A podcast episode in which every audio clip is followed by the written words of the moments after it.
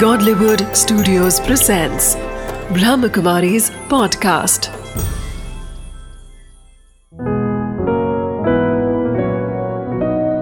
ज़िंदगी बने आसान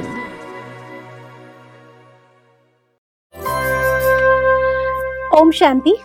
स्वागत है आपका हमारे प्रोग्राम ज़िंदगी बने आसान में। दोस्तों, ज़िंदगी में आज हम जिस दौर में हैं कहीं ना कहीं जब हम रुक कर अपनी परछाई की तरफ़ देखते हैं तो क्या वो उसी तरीके की खूबसूरत है जैसा हम उसे हमेशा से देखना चाहते थे या उसमें परिवर्तन की ज़रूरत है? अपने आप को पूरी तरह से जांचने की ज़रूरत है।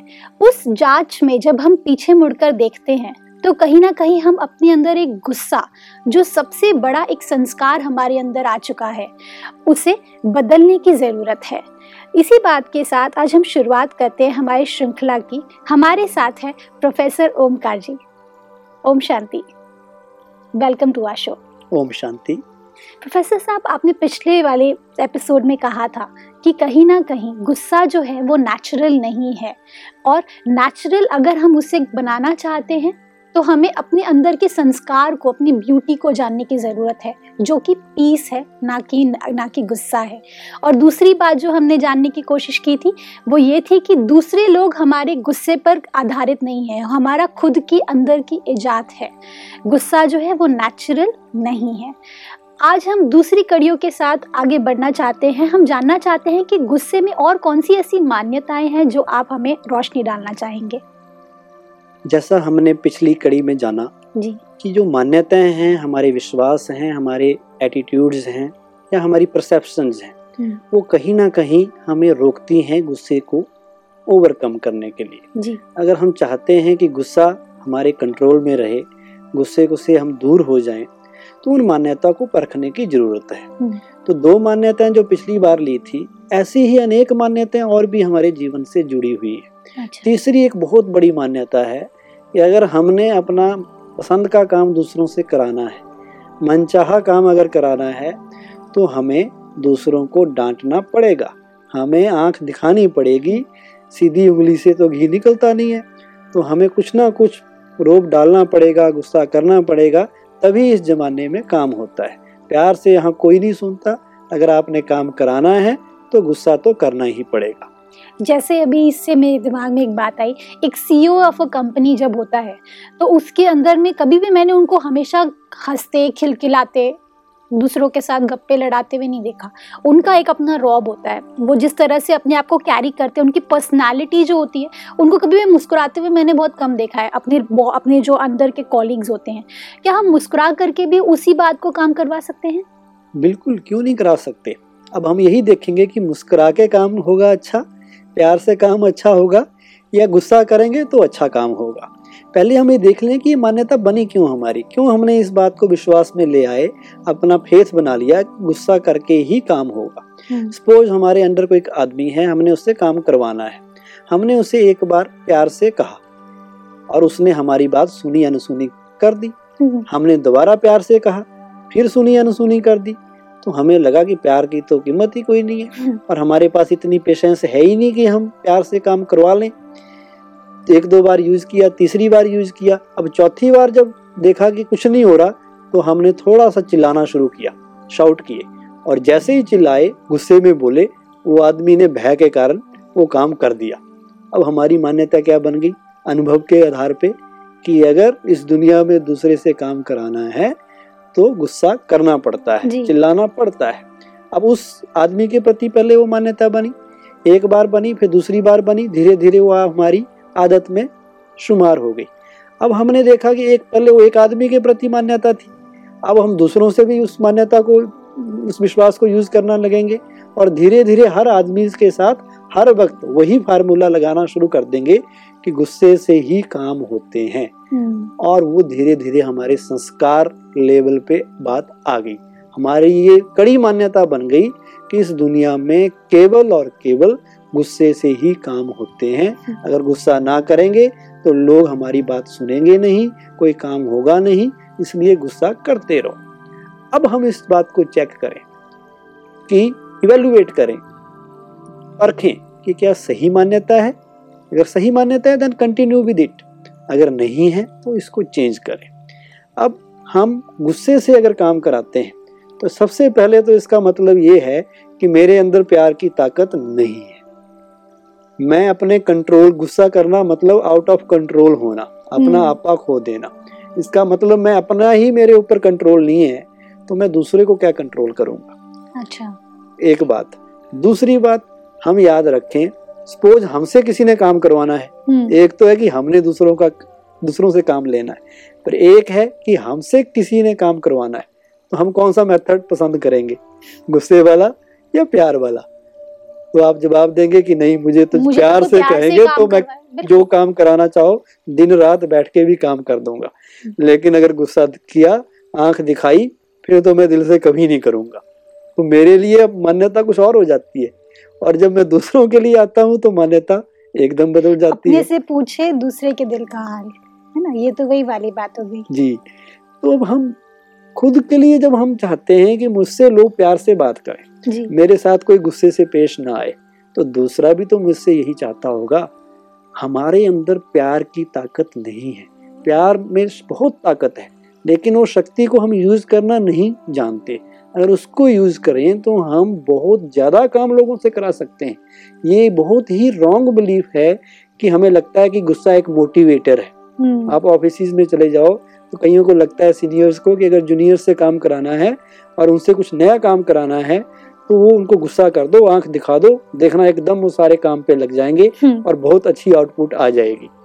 तो उसको वो एक अच्छी चीज़ समझ लेते हैं मोट, मोट, मोटिवेशन वाली चीज़ समझ लेते हैं। लेकिन ऐसा नहीं है। सपोज़ आपने किसी को डांटा। जी। अब वो डर के कारण ड्यू टू फियर उसने काम कर भी दिया। लेकिन क्या वो आदमी आपका रिस्पेक्ट करेगा? क्या वो आदमी आपसे नज़दीक आएगा रिलेशन में या आपसे दूर होगा? हम इसको समझें पहले। अगर हमने उसे नज़दीक लाना है प्यार से उससे काम कराना पड़ेगा। अगर काम तो फिर भी हो जाएगा डांट के भी काम हो जाएगा प्यार से भी हो जाएगा। लेकिन जिस घड़ी आपने दूसरे को डांटा आप चिल्लाए उस घड़ी वो व्यक्ति आपसे डिस्कनेक्ट हो जाएगा। वो स्विच ऑफ़ हो जाएगा। वो कहेगा इस ये व्यक्ति मेरी रिस्पेक्ट नहीं करता। मुझे अच्छी तरह बात नहीं की जाती इससे। और इसलिए अब वो बाहर बाहर से काम करेगा। और वो काम भी उतना अच्छा नहीं करेगा। क्यों? क्योंकि उसको पता है कि इस व्यक्ति ने मेरा डिसरिस्पेक्ट किया है। जिससे आपने गुस्सा किया उसको ये फीलिंग ज़रूर आएगी कि ये अब आदमी मेरा डिसरिस्पेक्ट करता है। हम्म, और डिसरिस्पेक्ट में कभी भी आउटकम ठीक नहीं आएगी। हम्म। कभी भी काम अच्छा नहीं होगा। काम अच्छा तब होगा जब हम उसको मोटिवेट करें। प्यार से समझाएँ। एक बार समझाएँ दो बार समझाएँ। हम कहते हैं जी हमने चार बार समझाया फिर भी नहीं मानता। तो कमी किसकी है? पहले तो हम अपने से पूछें कमी किसकी है? मेरे प्यार में कम ताकत थी या उसके समझने में कम ताकत थी? फिर लोग कहेंगे जी हम में तो प्यार की ताकत है नहीं। प्यार की ताकत डेवलप कीजिए। अगर नहीं कर सकते तो दूसरा तरीका है अथॉरिटी अथॉरिटी से आप कहिए असर्टिव होके कहिए। आप अपनी बात कम्युनिकेट कीजिए। मान लो दूसरा व्यक्ति लापरवाह है वो आपकी प्यार की भाषा नहीं समझता। वो डंडे का कहते हैं लातों के भूत। बातों से। बातों से नहीं मानते हमें लॉजिक देते हैं। हम्म, मान लो इस तरह का कोई आदमी है लापरवाह है अब उससे भी आपने काम करवाना है। प्यार की भाषा ही नहीं समझता। तो आप अथॉरिटी यूज़ कीजिए। Now we should understand the difference between authority and anger anger वो स्टेट है जिसमें हम अपनी मन की अपनी भाषा की मर्यादा को तोड़कर कुछ भी अनाप शनाप बोल देते हैं और अपना बैलेंस ऑफ़ माइंड खो देते हैं अंदर से डिस्टर्ब हो जाते हैं और तब अपनी बात कम्युनिकेट करते हैं। लेकिन अथॉरिटी में क्या है? कि आप स्ट्रिक्टली अपनी बात कह रहे हैं असर्टिव होके बात कह रहे हैं लेकिन आप अंदर से जरा भी डिस्टर्ब नहीं है। हम्म, आप अंदर से परेशान नहीं है। आप सीरियस होके उसको ये बात समझा रहे हैं कि देखिए ये बात है ये काम आपको करना होगा। तो आप उसको उस तरीके से समझाएँगे तब भी वो समझ जाएगा। लेकिन अथॉरिटी में हम डिस्टर्ब नहीं होते तो हम अथॉरिटी यूज़ कर? रहे हैं एंगर की तरफ़ ना जाए। एंगर तो वो व्यक्ति करता है जिसे सही व्यवहार करना नहीं आता। इसे पता नहीं है कि दूसरे के साथ कैसे बिहेव किया जाता है इस समाज में कैसे रहा जाता है वो बड़ी आसानी से एंगर के शिकार हो जाता है और एंगर को हथियार बना के अपना काम दूसरों से कराने की सोचता है। तो अब हमें देखें कि हमने काम कराना है लेकिन अगर रिलेशन खराब होके कराना है या प्यार से कराना है? अगर हम एंगर से काम करेंगे हो सकता है काम फिर भी हो जाए तो केवल हम टास्क ओरिएंटेड बन के रह जाएँगे। करेक्ट लेकिन अगर हमें पीपल ओरिएंटेड बनना है, आजकल इमोशनल इंटेलिजेंस में कहा जाता है कि we should become people oriented rather than task oriented task को ही इम्पोर्टेंस देना और रिलेशन को छोड़ देना सब गड़बड़ हो जाएगा। टास्क होगा, लेकिन लोगों को भी अपने साथ जोड़ के, उनके साथ अच्छे संबंध बना के, अच्छे प्रेम पूर्वक करेंगे तो मैं समझता हूँ वो ज़्यादा फ्रूटफुल होगा। बिल्कुल। भाई जी, आपने एकदम सही कहा। कहीं ना कहीं हमें पीपल ओरिएंटेड होना है, ना कि हमें अपने खुद के थॉट ओरिएंटेड और हम अपने आउटकम ओरिएंटेड होने से कुछ फ़ायदा नहीं होता, क्योंकि हम कहीं ना कहीं लोगों के साथ में ही रहकर, उन्हीं के बीच में रहकर, उनके साथ में ही रहकर आगे बढ़ रहे हैं, ना कि अपने आप में एक आइसोलेटेड फैमिली है। बिल्कुल सही कहा भाई जी। भाई जी, कहीं ना कहीं फियर जो है, वो कनेक्ट अगर हम करते हैं तो अपने स्टेटस के साथ में भी करते हैं। आज जो है, कहीं ना कहीं जब हम देखते हैं गुस्सा, कि गुस्सा आ रहा है मुझे तो मैं कहीं ना कहीं अपने आप को एक अथॉरिटी पे एग्जामिन्ड वे में देखता हूँ। आज जो मैं एक अहदे पे हूँ, वो कहीं ना कहीं बहुत ही ऊँचे अहदे पे होते हैं तो वो अपने आप को बहुत ही हाई समझते हैं स्टेटस ओरिएंटेड समझते हैं। तो आपके हिसाब से क्या स्टेटस और एंगर दोनों कनेक्टेड है? बिल्कुल भी कनेक्टेड नहीं है। दोनों अलग हैं। आप जितने बड़े हैं, उतने आपको झुक के चलना पड़ेगा। उतना ही नमरचित होकर आपको चलना पड़ेगा। लेकिन हम समझते हैं कि हम बड़े हैं तो बड़े होने का मतलब ये तो नहीं कि अब हमें कुछ भी बोलने की अथॉरिटी मिल गई है। किसी को भी डराने की, धमकाने की, किसी के ऊपर भी चिल्लाने की, गुस्सा करने की अथॉरिटी मिल गई है। बड़ा कौन होता है? एक बार मैं कहीं गया किसी ऑर्गेनाइजेशन में तो उनके डायरेक्टर मुझसे बात कर रहे थे। तो उन्होंने अपनी प्रॉब्लम शेयर की कि ऐसा ऐसा यहाँ इन्वायरमेंट है लोग कहना नहीं मानते गलतियाँ पे गलतियाँ करते रहते हैं इसलिए मुझे गुस्सा करना पड़ता है। तो मैंने उनसे बात की कि आप इस ऑर्गेनाइजेशन के हेड हैं सबसे ऊपर आप हैं और जितने भी लोग हैं आपके नीचे हैं। आपसे बहुत छोटी पोस्ट पे वो बैठे हुए हैं। अब आपको गुस्सा इसलिए आता है क्योंकि आप चाहते हैं कि जितना अच्छा काम आप करते हैं उतना अच्छा काम ही सारे करें। करेक्ट लेकिन मैंने उन्हें फिर समझाया कि मैं क्या आप जितना अच्छा काम करते हैं उसी के कारण तो आपको हेड बनाया हुआ है। अगर वो सारे ही उस लेवल का अच्छा काम करने लग जाए तो तो, सभी वो हेड बन तो जाए। सभी हेड बन जाए। तो आपका लेवल आप ऊँची पोस्ट पे हैं तो ऊँची पोस्ट का मतलब कि आपके काम करने का तरीका आपके व्यवहार का तरीका आपका डीलिंग दूसरों से ऊँची होनी चाहिए। इसलिए आपको ऊँचा बैठाया है। अगर आप भी वैसा ही गुस्सा करने लग गए वो भी करते हैं। वो काम ठीक नहीं करते उनकी गलती ये है और आप गुस्सा करते हैं आपकी गलती ये है हम्म, तो दोनों की गलतियाँ एक जैसी होगी। तो आप अपने मन को ये प्रोग्राम करो मैंने उन्हें बताया कि मैं सबसे ऊपर हूँ तो मुझे तो प्यार से चलाना है। ये ऑर्गेनाइजेशन एक संस्था है एक परिवार है तो परिवार में प्यार की भाषा डंडे की भाषा से भी बड़ी मज़बूत होती है।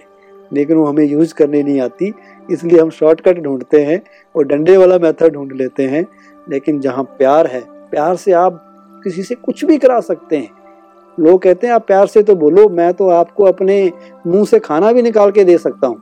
अपने हिस्से की सारी प्रॉपर्टी भी दे दूँगा पर प्यार से तो बोलो। हम्म, जिस घड़ी हम गुस्से से पेश आते हैं तो दूसरा आदमी फिर वो भी गुस्से से रिएक्ट करता है और बात बनने के बजाय बिगड़ जाती है। भाई जी, जब हम अपने से नीचे के मतलब जैसे सीनियर्स एक होता है सीनियर एक होता है जूनियर जब हम अपने सीनियर्स के साथ इंटरेक्ट कर रहे होते हैं तो वो हम बहुत ज़्यादा प्यार से, क्योंकि हमारे पास गुस्सा वहाँ पे ऑप्शन नहीं होता। अगर हम अपने सीनियर के साथ में बात कर रहे हैं, काम निकालना है तो हम प्यार से निकालते हैं। लेकिन अगर हम अपने जूनियर के साथ में काम कर रहे होते हैं तो हम गुस्सा भी यूज़ कर लेते हैं। तो क्या ये स्टेटस से कनेक्टेड है? क्योंकि हम देखेंगे तो हम अपने गुस्सा को हम अपने सीनियर्स के साथ में डील नहीं कर सकते लेकिन अपने जूनियर्स के साथ में ज़रूर अपना लेते हैं। तो ऐसा क्यों होता है? व्हाट इज़ द डिफरेंस इससे एक बात तो बिल्कुल सिद्ध हो रही है कि हमें प्यार आता है करना। कहाँ करना है वो हम जानते हैं। जहाँ सीनियर्स हैं जहाँ अपने का मतलब है जहाँ हम कुछ कर नहीं पाते। क्योंकि काम तो हमको दोनों तरफ़ निकालना है काम हमें करवाना है। इसका मतलब हमारे अंदर प्यार है। लेकिन हम देखते हैं किसके साथ प्यार करना है किसके साथ गुस्सा करना है। हम्म, तो जब जहाँ मतलब है जहाँ ज़रूरत है वहाँ हम प्यार की शक्ति का इस्तेमाल कर रहे हैं अपने फ़ायदे के लिए। तो कहाँ जहाँ जूनियर है वहाँ भी तो हमारा फ़ायदा है। वहाँ भी अगर हम प्यार की ताकत को इस्तेमाल करें और बिना डिस्टर्ब हुए करें फ़ायदा यह है कि मुझे मैं डिस्टर्ब नहीं होऊँगा। अगर गुस्सा नहीं किया तो मैं डिस्टर्ब होने से बच जाऊँगा। तो उस फ़ायदे को सामने रखकर हम वहाँ पर भी एक्ट करें रिएक्ट नहीं करें। और उनको भी उतना ही रिस्पेक्ट दें अपने सबॉर्डिनेट्स को अपने जूनियर्स को अपने छोटों को। वो भी उसी मानवता का हिस्सा है। जो बड़ा बन गया वो भी इंसान है जो छोटा है वो भी इंसान है। हम्म, उसको भी रिस्पेक्ट चाहिए उसको भी उतना ही लव चाहिए जितना बड़े आदमी को है। लेकिन हम क्या करते हैं कि जहाँ स्वार्थ है जहाँ कोई काम तरीका नहीं यूज़ होता तो फिर प्यार के तरीके में आते हैं क्योंकि हमें पता है कि काम तो करना है या करवाना है। लेकिन जहाँ हम नहीं कर पाते तो गुस्से की तरफ़ चले जाते हैं। लेकिन अब हम इस बात को ज़रूर याद रखें कि मेरे अंदर प्यार की ताकत है। प्यार का मेथड यूज़ करना मुझे आता है, पर अभी मैं सिलेक्टिव वे में यूज़ कर रहा हूँ। अब मुझे सिलेक्टिव वे में नहीं, सबसे वही यूज़ करना है। That because that is the right method वो सही मेथड है और अल्टीमेटली वही मुझे बेनिफिट देता है। बेनिफिट मेरा ये है कि मेरी पीस ऑफ़ माइंड मेंटेन रहेगी डिस्टर्ब नहीं होगी। चाहे वो छोटे हैं, चाहे बड़े हैं, चाहे बराबर के हैं, सबको साथ प्यार की भाषा यूज़ करो। प्यार में बहुत बड़ी पावर है। उस पावर को अगर जीवन में लाएँगे तो लाइफ इतनी आसान बन जाएगी, इतनी आसान बन जाएगी कि गमों का नाम ही नहीं होगा। भाई जी, एकदम सही कहा आपने। कहीं ना कहीं हमें अपने अंदर के प्यार को और ज़्यादा इनकलकेट करने की ज़रूरत है। लेकिन भाई जी, आज प्यार की ही तो कमी हो गई है। कहीं ना कहीं जब हम दूसरों को देना चाहते हैं वो प्यार, जो हम, जो खुशी की बात कर रहे थे आप पिछले कड़ियों में, जो आपने अभी बात की है एंगर की, लेकिन कहीं ना कहीं इन दोनों के बीच का एक जो जो जोड़ कड़ी है, वो है प्यार। लेकिन वो प्यार अपने अंदर में कैसे बढ़ाया जाए, जिससे हम अपने जो एक गुस्सा है उसको ओवरकम कर सकते हैं प्यार को बढ़ाने का सीधा सा तरीका है। सिंपल सा फार्मूला है। प्यार बढ़ाने की ज़रूरत नहीं है। प्यार हमारे अंदर है। मैं, आत्मा ओरिजिनली वास्तविक स्वरूप में प्रेम स्वरूप हूँ। उसका सबसे बड़ा प्रूफ ये है कि हर आदमी प्यार चाहता है। प्यार चाहना मतलब प्यार हमारी ओरिजिनल क्वालिटी है। कोई भी लड़ाई झगड़ा नहीं चाहता, प्यार सब चाहते हैं। और प्यार हमारे अंदर है, लेकिन उस प्यार को बाहर निकालना है। और उसको निकालने के लिए सबको हम ये समझें कि ये सब परमात्मा के बच्चे हैं। ये दुनिया एक विश्व परिवार है। वर्ल्ड इज़ ए फैमिली और इस फैमिली का हेड परमात्मा है और हम सब दुनिया में जितने भी लोग हैं, उसकी ही रचना है। वो क्रिएटर है, हम उसकी क्रिएशन है। तो हम सब आपस में हमारा बहुत एक फैमिली वाला नाता है क्योंकि हमारा पिता परमात्मा है और सब हम आपस में, लोग कहते हैं सब हिंदू, मुस्लिम, सिख, ईसाई आपस में सब भाई भाई दैट मीन्स हम सब भाई भाई हैं। लेकिन भाई भाई की स्मृति और ये याद रहे कि सब अपने हैं। यहाँ कोई बेगाना नहीं है। हम्म। जब हम ये समझते हैं कि सब अपने हैं कोई बेगाना नहीं है तो प्यार अपने आप पैदा होता है। अगर हम परमात्मा से प्यार करते हैं दैट मीन्स उसकी क्रिएशन से भी तो प्यार करना चाहिए। उसकी रचना से भी तो प्यार करना चाहिए। उसके बच्चों से भी उतना ही प्यार करना चाहिए। और वो प्यार हो जाता है। होता तब है जब उस परमात्मा की याद रहे। जैसे ही आपको परमात्मा की याद रहेगी तो परमात्मा की याद आने से ही आपको लगेगा कि सब अपने हैं। इस दुनिया में कोई भी पराया नहीं है। और सबके साथ वो निस्वार्थ प्यार, वो शुद्ध प्यार आपके अंदर पैदा होगा। और जहाँ प्यार पैदा होगा तो कोई व्यक्ति चाहे कितना भी गुस्से से बात करे, आपने मन में ठान लिया कि मुझे तो प्यार ही देना है सबको। एक व्यक्ति आएगा, वो गुस्से से बात करे, वो आएगा आपको डिस्टर्ब करने के लिए। उसका उद्देश्य है कि जब तक आप पूरे डिस्टर्ब ना हो जाओ, तब तक वो चुप नहीं होगा। लेकिन आपने मन में सोच रखा है कि मैंने डिस्टर्ब नहीं होना है हम्म, मैंने प्यार से बोलना है। अब वो गुस्सा करे आप प्यार से बोलिए। वो अपना डोज बढ़ाए वो और गुस्सा करे आप और प्यार से बोलिए। वो और डोज बढ़ाता जाए और आप अपना प्यार का डोज बढ़ाते जाओ। और वो प्यार कमज़ोरी नहीं होगी हमारी। वो प्यार उस आदमी को झुकाएगा। प्यार में बहुत पावर है लेकिन उस पावर को हमें यूज़ करना उस टेक्निक को लाना और उसको अपने जीवन में उतारना। उसके लिए सबसे पहले तो अपने अंदर प्यार भरें। अगर हम खुद खाली होंगे हाँ, हमारे पास खुद ही प्यार नहीं होगा। आदमी के पास जो होता है वही दूसरे को देता है। जी बिल्कुल। अगर मेरे पास गुस्सा होगा तो मैं दूसरे को क्या दूँगा? गुस्सा। दूँगा।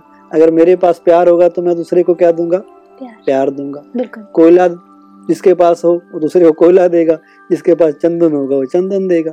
और जो हम दूसरों को देंगे वो हमें भी लगेगा। ये भी फार्मूला है। आप कोयले को देंगे आपके हाथ भी थोड़े थोड़े काले हो जाएँगे।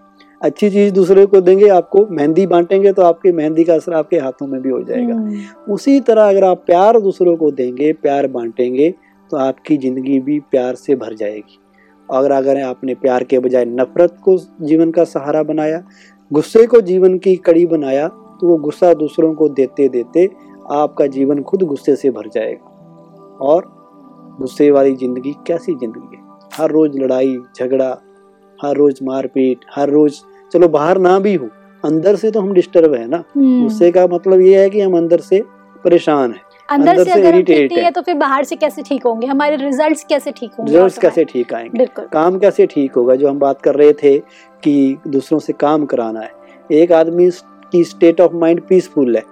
अब उसको आप उस वक्त काम करवाएँगे बहुत अच्छा काम करेगा। लेकिन उसको आपने उल्टा सीधा बोल के गुस्से से डांट दिया। अब वो अंदर से डिस्टर्ब हुआ और डिस्टर्ब वाली आत्मा जिसका माइंड का बैलेंस अब बिगड़ गया आपने उसकी इंसल्ट कर दी। गुस्सा करना माना वो इंसल्ट फील करेगा डिसरिस्पेक्ट फील करेगा। अब वो कितना काम कर पाएगा सोचिए। चाहे वो डर के मारे उसको पता है कि कहीं मेरी नौकरी ना चली जाए कोई और प्रॉब्लम ना हो जाए काम करेगा। लेकिन quality of work will effect उसके ऊपर बहुत इफ़ेक्ट पड़ेगा। अगर आपने दूसरों से काम लेना है तो आप उन्हें मोटिवेट कीजिए उन्हें समझाइए। गुस्से की भाषा वो ही इस्तेमाल करता है जिसे प्रॉपरली कम्युनिकेट करना नहीं आता। हमारे शब्द बहुत कुछ कह जाते हैं। इन शब्दों का अगर हम अच्छी तरह से इस्तेमाल करें हम दूसरों से काम करा सकते हैं। लेकिन जब शब्दों का चयन सही नहीं होता हम ये क्यों होता? क्योंकि हम अंदर से डिस्टर्ब होते हैं। अंदर से परेशान हैं। उस वक्त हम कुछ रॉन्ग शब्द चुन लेते हैं। उनको सिलेक्ट करके उनका इस्तेमाल करते हैं, जो हमें भी नुकसान देता है और जो सुनता है उसे भी नुकसान देता है। और वो डिस्टर्ब होके अपसेट होके कैसे अच्छी आउटकम दे सकता है, मुझे तो समझ नहीं आता। डर के मारे थोड़ा बहुत काम ज़रूर कर ले, लेकिन वो व्यक्ति कभी भी दिल से आपसे नहीं जुड़ेगा और दिल से आपका काम नहीं करेगा। और आप जानते हैं कि जब व्यक्ति दिल से काम करता है, तभी हमें अच्छे रिज़ल्ट मिलते हैं। बिल्कुल। बिल्कुल सही कहा भाई जी। अगर हमें सही रिजल्ट्स चाहिए, अगर हमें प्रॉपर आउटकम चाहिए तो हमें फियर को रिप्ले आई मीन एंगर को रिप्लेस करके कहीं ना कहीं उसे पीस और प्यार के साथ में जोड़ने की ज़रूरत है। भाई जी, एक और बात मेरे दिमाग में आई। कहीं ना कहीं जब हम जा रहे होते हैं, चलिए अभी हम जा रहे हैं एक डेस्टिनेशन की तरफ़। सुबह सुबह अपने दिन की शुरुआत की है हमने। और देख रहे हैं कि सामने से एक व्यक्ति आकर के हमारे गाड़ी को पीछे से स्मैश कर दिया। अब ऐसे में क्या किया जाए? क्योंकि हम तो उनको जानते भी नहीं थे पहले से।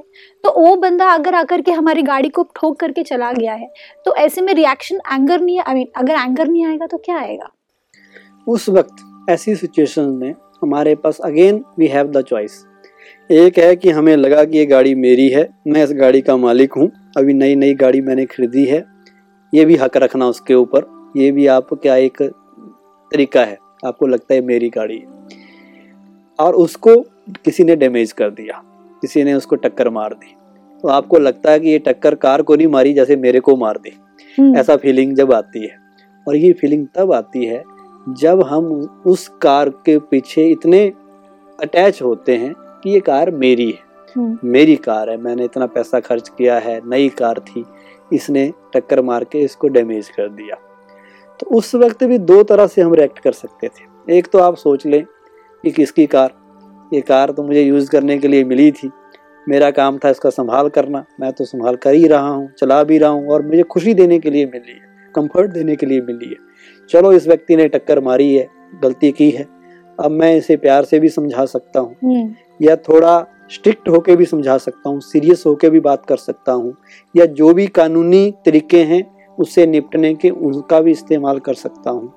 और एक है कि मैं उस वक्त डिस्टर्ब होके ये फीलिंग कि इसने मेरा लॉस कर दिया अब मुझे इतना परेशान परेशानी मोल लेनी पड़ेगी इंश्योरेंस के पास जाना पड़ेगा इसका ठीक कराना पड़ेगा जैसे ही थॉट आपके अंदर आएगा आप एकदम रिएक्ट करके उससे लड़ने के लिए तैयार हो जाएँगे।